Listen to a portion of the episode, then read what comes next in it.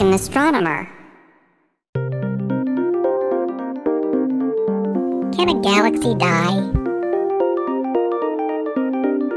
Like most things, the answer to the question of the death of galaxies depends on your definition.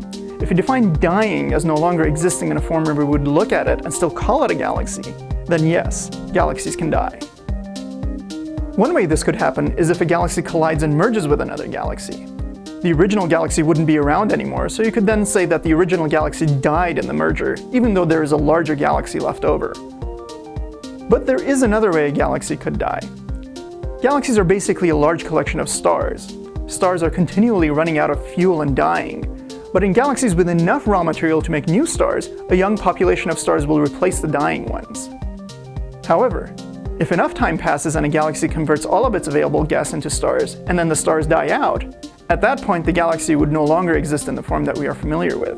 There would be almost no light generated by the galaxy, and it would be a combination of dust, black holes, cinders of white dwarfs, and neutron stars. Some intermittent light may be generated when some remaining wisp of gas not big enough to make a star falls onto a neutron star or a black hole, or from the rotation of a neutron star, which is called a pulsar but pretty much the galaxy would be dark in most wavelengths of light.